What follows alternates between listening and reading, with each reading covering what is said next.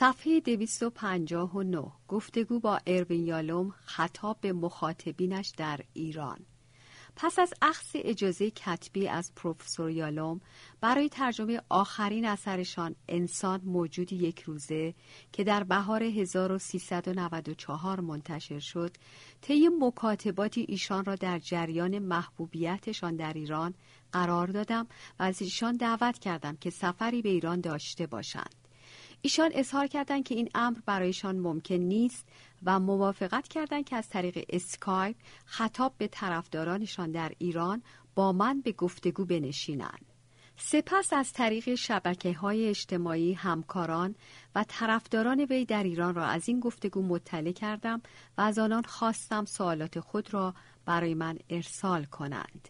این مصاحبه در تاریخ 13 اکتبر 2015 21 مهر 1394 در شهر لندن از طریق اسکایپ انجام شد.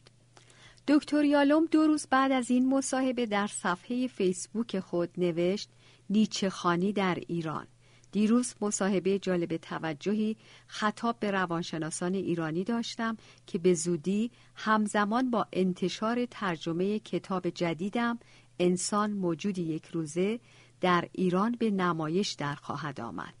در چند ماه گذشته به طور عجیبی تعداد بیشماری از ایمیل های دریافتی من در مورد کتاب هایم از روان درمانگران ایرانی بوده است.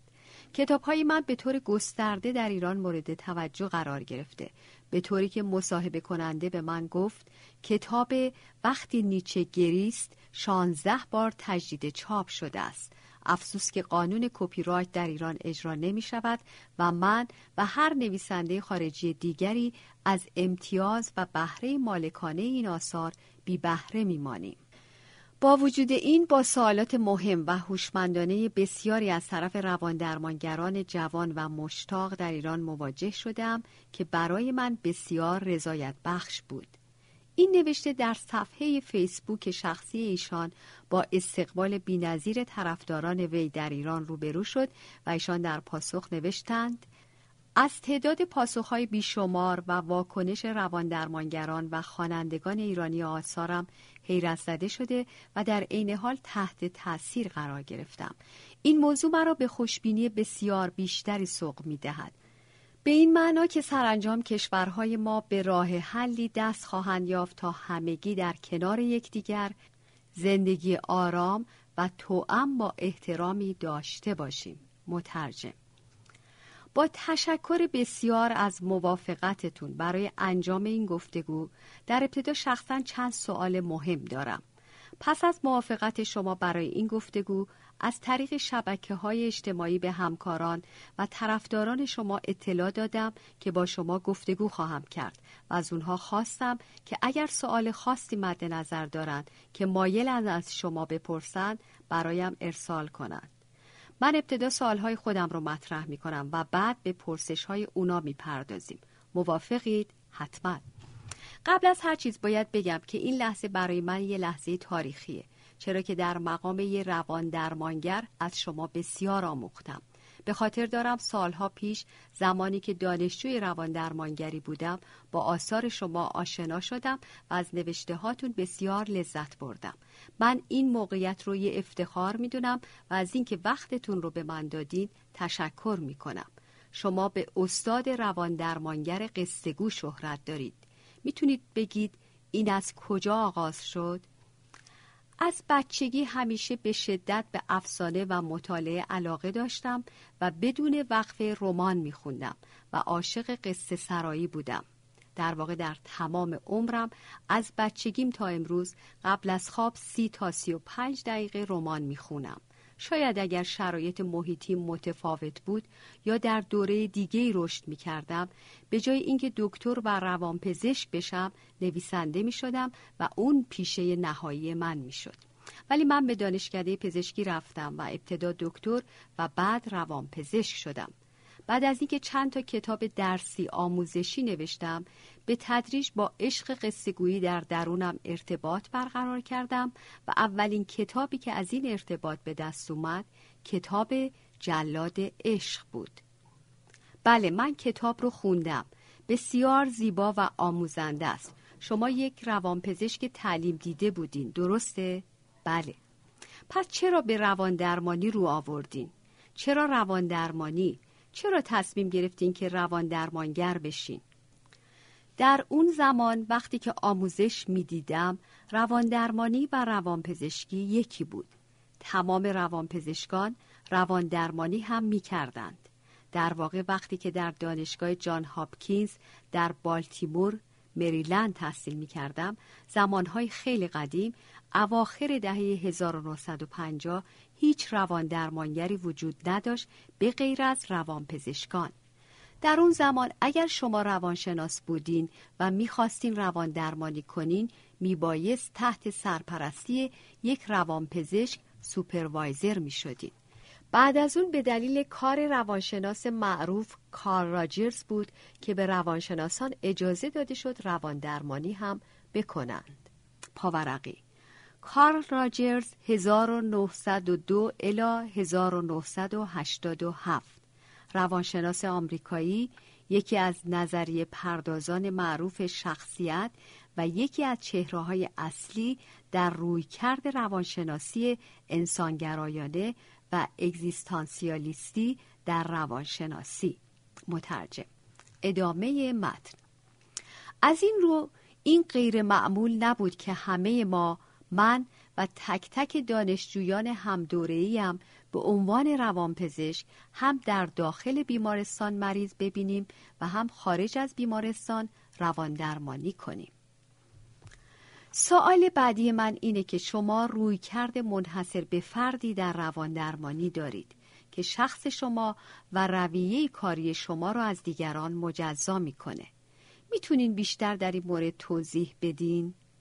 شما خودتون در این باره چه حسی دارین؟ هم منحصر به فرده و هم متفاوته؟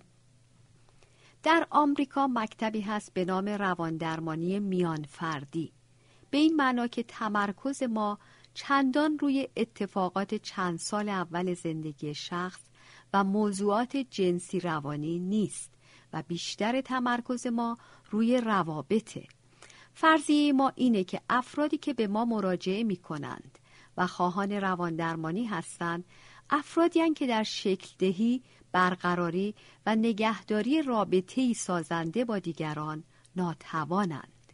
بنابراین ما خیلی زیاد روی روابط اونا کار می‌کنیم. این یک بچه از کار منه که به روشنی در نوشته هایم در کار گروه درمانی دیده میشه.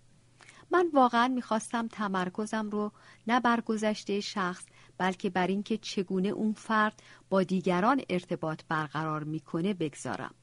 روش دیگرم در روی کرد روان درمانی از دیدگاه اگزیستانسیال یا هستیگرایانه است. در زندگیم دو کتاب آموزشی عمده نوشتم. یکی در مورد گروه درمانی و دیگری در مورد روان درمانی هستیگرا یا اگزیستانسیال. نوشتن درباره روان درمانی هستیگرا خیلی سختتر بود چرا که روی کردی در این زمینه وجود نداشت. میبایست در حوزه کتاب آموزشی می نوشتم که اصلا وجود نداشت. سعی کردم از دانش و خرد فلسفی کهن استفاده و اون رو به حوزه رواندرمانی وارد کنم. بنابراین شیوه رایج من در روان درمانی اینه که با درمانجویانم در مورد معنای زندگی برای آنها یا استرابشان در مورد سالخوردگی و مرگ صحبت کنم. مسائلی که فروید هیچ وقت در موردش صحبت نکرده بود. بنابراین من این روی کرد رو به این حوزه معرفی کردم. شیوه رواندرمانی من دو روی کرد رواندرمانی میان فردی و رواندرمانی هستیگرایانه رو با هم ادغام می‌کنه. در این مورد سوالهای بسیاری هست. در واقع سوالهایی رو ایرانیان مطرح کردند که به همین موضوع مربوطه و بعدا از شما می‌پرسم. همه واقفیم که فلسفه روش تفکر و شیوه درمان شما رو تحت تأثیر قرار داده.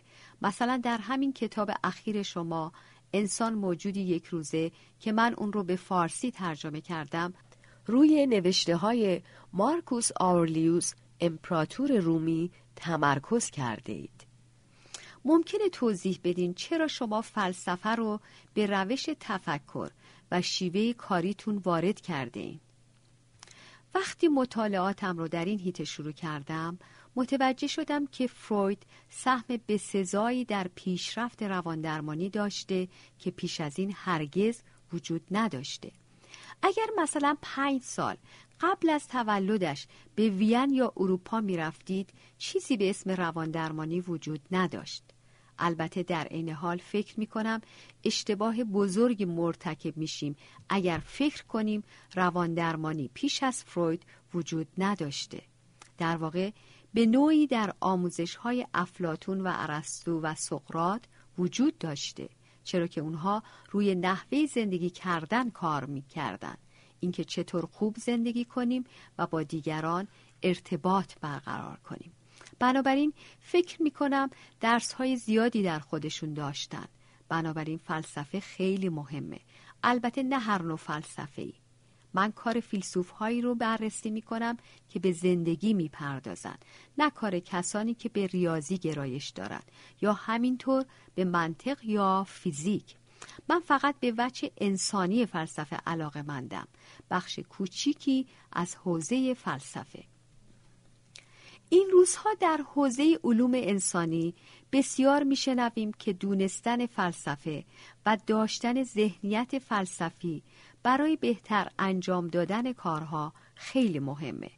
با در نظر گرفتن این نکته که شما در کارتون از فلسفه استفاده می کنید فکر می کنید که لازمه در گرایش های مختلف حوزه علوم انسانی مثلا جامعه شناسی از فلسفه و نگاه فلسفی استفاده بشه؟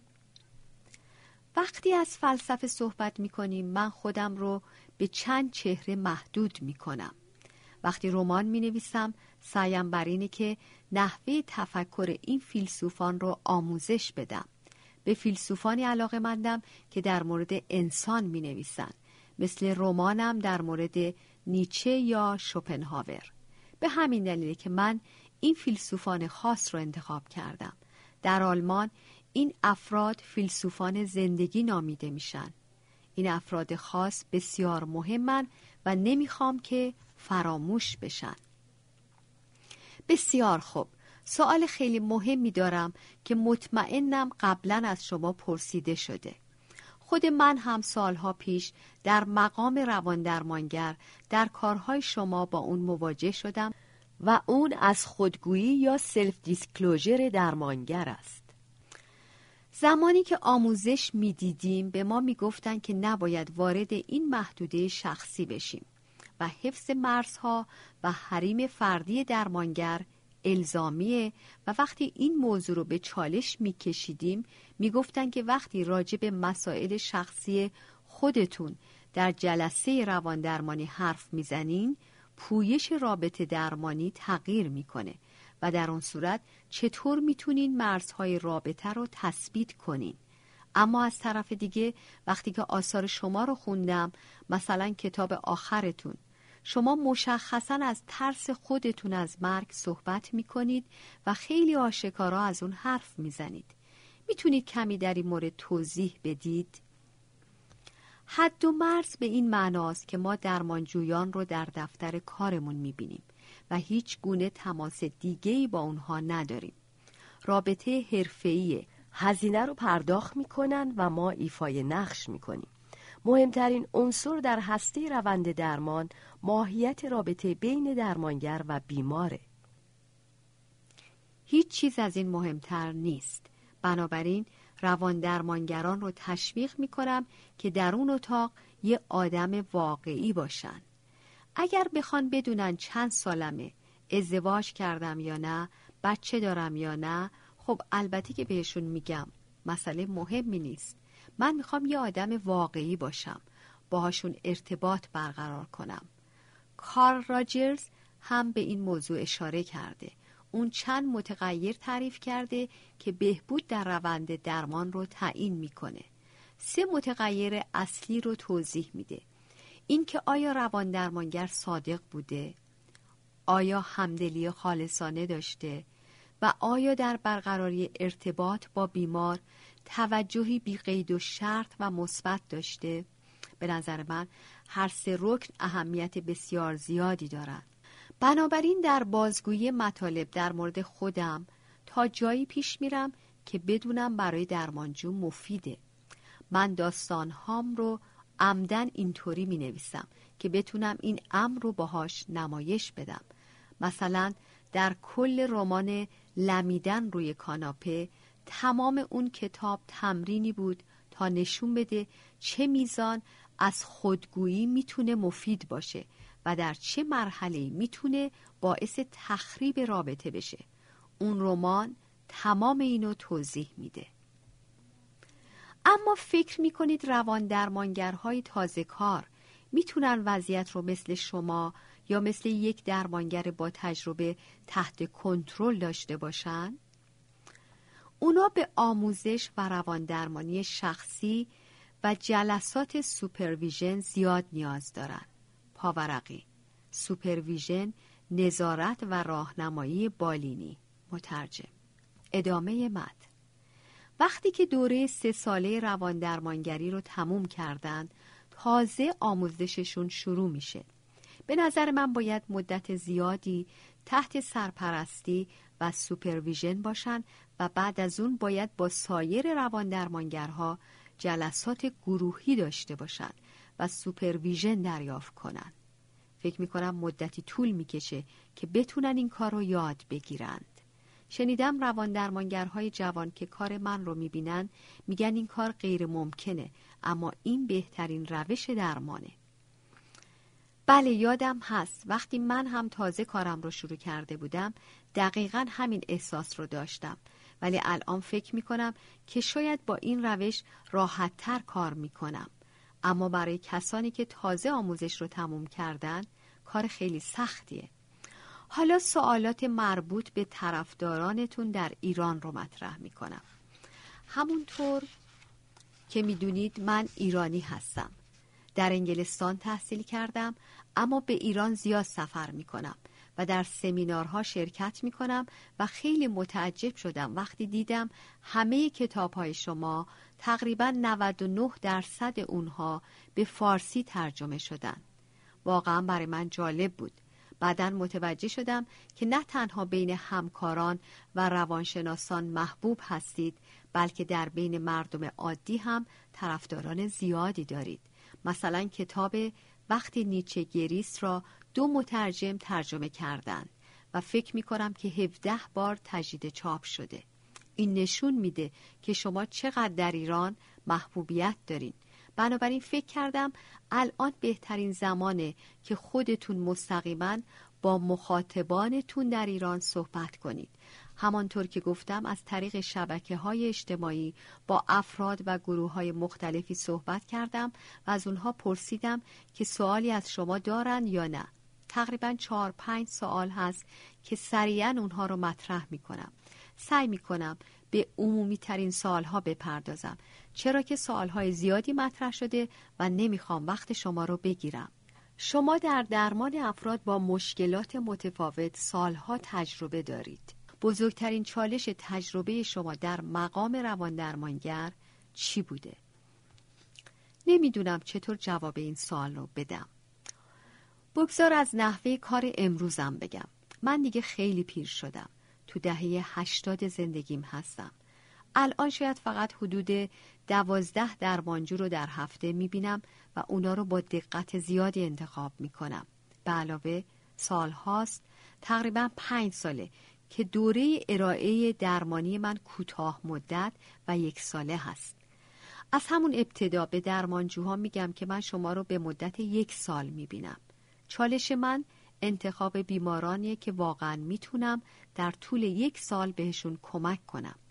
درمانجویانی رو انتخاب می‌کنم که کنجکاوی هایی در مورد خودشون دارن. با بیمارانی که افسردگی های شدید دارن یا مانیک یا اسکیزوفرنیک هستن کار نمی کنم چون اونها به درمان های بیشتری نیاز دارن. به علاوه من دیگه دارو درمانی نمی کنم و فقط روان درمانگر هستم. پس با افرادی که ذهنیت روانشناختی ندارند یا شخصیت مرزی و نوسانات خلقی حاد دارند کار نمی کنم. چالش من انتخاب افرادیه که بتونم با اونها کار کنم یا واقعا کمکشان کنم. این بزرگترین چالش منه. خیلی ممنون. سوال بعدی رو یکی از همکاران از ایران مطرح کرده. ایشون میگن به نظر من به روان درمانی هستیگرایانه اونقدر که باید در سراسر جهان توجه نشده. این موضوع می‌تونه به نقطه‌ای برسه که این شیوه روش های منحصر به فرد تثبیت شده خودش رو داشته باشه یا بهتر به همین شکلی که به کار میره باقی بمونه.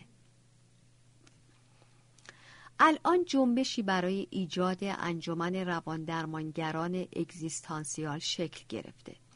دو تا سه ماه پیش همایش بزرگ رواندرمانگران اگزیستانسیال در لندن برگزار شد. من هیچ وقت واقعا با این روش خودم رو محدود نکردم.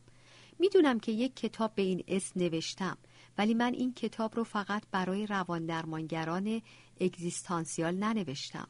اون رو برای همه درمانگرها نوشتم.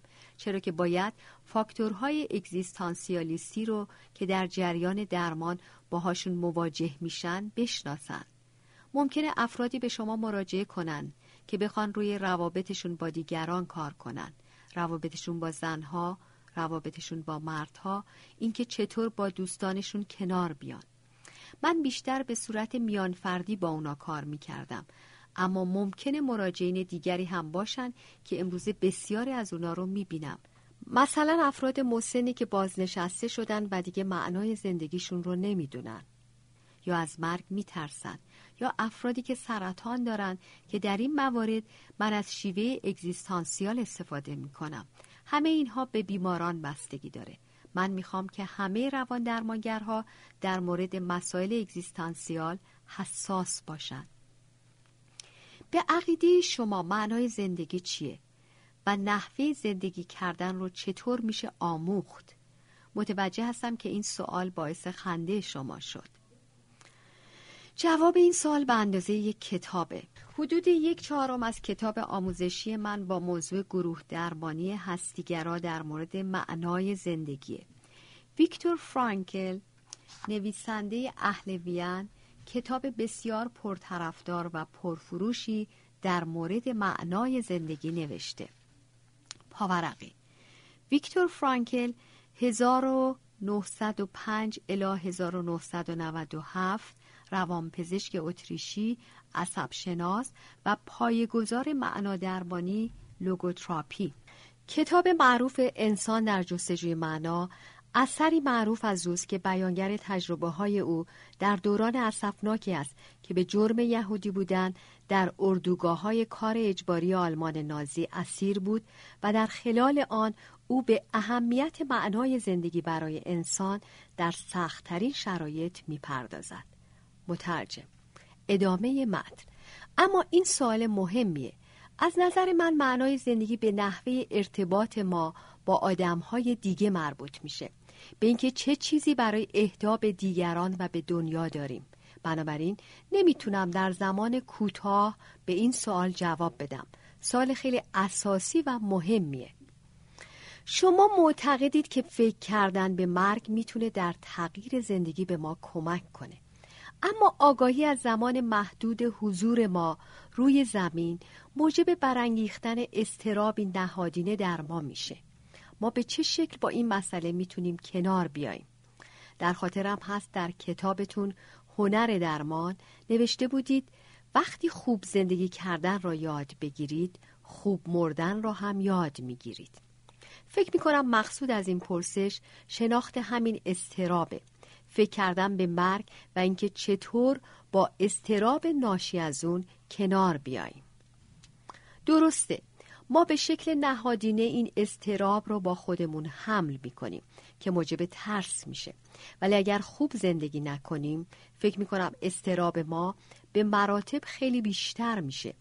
اگر زندگی رو به طور کامل تجربه نکرده باشیم فکر مرگ بیشتر ما رو مضطرب می‌کنه. این دو مفهوم خیلی در هم تنیدن. برای همینی که کتاب خیره به خورشید رو نوشتم. مثل این تصور که میگه نباید به خورشید خیره بشیم چون کورمون می‌کنه. ولی به نظرم این فکر به ما کمک می‌کنه که چطوری زندگی کنیم. ده سال با بیماران سرطانی که با مرگ روبرو بودن کار می‌کردم و خیلی از اونا به من می‌گفتن افسوس که وقتی سرطان همه جای بدنمون رو گرفت زندگی کردن رو یاد گرفتیم. روش کار من همین بوده. ما نباید صبر کنیم که با مرگ روبرو بشیم تا زندگی کردن رو یاد بگیریم. به همین دلیله که من بعضی مواقع سعی می کنم به افراد کمک کنم تا پیش از مرگشون روی زندگی تمرکز کنن. به اینکه الان کجای زندگیشون هستن و می‌خوان با بقیه زندگیشون چیکار کنن. مهمترین کاری که می‌خوان بعد از این بکنن چیه و اینقدر درگیر مسائل پیش با افتاده نشن. من هر روز ایمیل های زیادی دریافت می کنم و طی دو سه سال گذشته ایمیل های زیادی از دانشجویان و روان درمانگرهای ایرانی دریافت کردم. در واقع در مقایسه با تماس هایی که از کشورهای مختلف با من گرفته میشه ایران در رأس قرار داره و من به طور مرتب از ایرانی ها ایمیل دریافت می کنم. ایران، یونان، فرانسه و آلمان کشورهایی هستند که بیشترین تماس رو با من دارن. به خوبی می‌دونم که روان درمانگرها و دانشجویان ایرانی زیادی هستند که می‌خوان اطلاعات بیشتری در این حوزه داشته باشند. من ارزش زیادی برای این موضوع قائلم و خوشحالم که همه کتابام اونجا هست. البته خب خیلی بهتر می بود اگر ایران عضو اتحادیه حقوقی بین المللی بود و برای نویسندگان امتیاز کپی رایت در نظر می گرفت. با وجود این از اینکه کتاب هام اونجا هست چاپ شده و خونده شده خیلی دل شادم. من هم اونا رو نوشتم که خونده بشن. فقط یک سال دیگه دارم که خیلی جالب و مهمه. وقتی این سال رو دیدم به نظرم خیلی جالب اومد. برمیگردیم به روان درمانگری اگزیستانسیال شخصی دیگه پرسیده اگر بخواهیم نگاهی نقادانه به روان درمانگری اگزیستانسیال داشته باشیم خود شما از چه چیزی انتقاد می کنید؟ خب اگر فرض کنیم که روان درمانگری اگزیستانسیال تعریف خاصی داشته باشه بی پرده بگم در روشی که خودم به مسائل اگزیستانسیال می‌پردازم چیزی وجود نداره که بخوام ازش انتقاد کنم. ای کاش می‌تونستم بعضی مواقع در کمک کردن به افراد موثرتر عمل کنم تا بتونن با تجارب ناخوشایند و تأسفباری مثل ترس از مرگ یا کابوسهای وحشتناک کنار بیان. اما من معمولا مرتب روی ترس از مرگ کار می کنم و در موردش حرف می زنم و مرتبا حواسم به اینه که چه چیز دیگهی با این ترس همراهه و معمولا می‌تونم در این مورد کمک زیادی به اونا بکنم. این حوزه هنوز اول راهه و من نمیگم که همیشه روی فاکتورهای اگزیستانسیال کار می‌کنم بلکه منظور اینه که وقتی روی اونا کار می‌کنیم که احساس کنیم واقعا برای درمانجوهامون مهمن. خیلی ممنون بسیار عالی بود. این برنامه در ایران پخش خواهد شد. آیا پیغامی برای طرفدارانتون در ایران دارید؟ خب من خیلی خوشحالم که کتاب های من رو می‌خونن. امیدوارم که همگی روان درمانگرهای بهتری بشن و امیدوارم که همه اونا و همه ما روان درمانگرهای بهتر و خردمندتری بشیم تا شاید بتونیم به سیاسیون کشورهامون کمی درس زندگی بدیم و اونا رو به سمت خردمندتر شدن و همکاری مسالمت آمیز در کنار هم و در جامعه بین المللی سوق بدیم. بسیار سپاسگزارم و ازتون قدردانی می‌کنم. یک نسخه از کتاب رو هم براتون میفرستم. البته به زبان فارسی. نازی اکبری لندن اکتبر 2015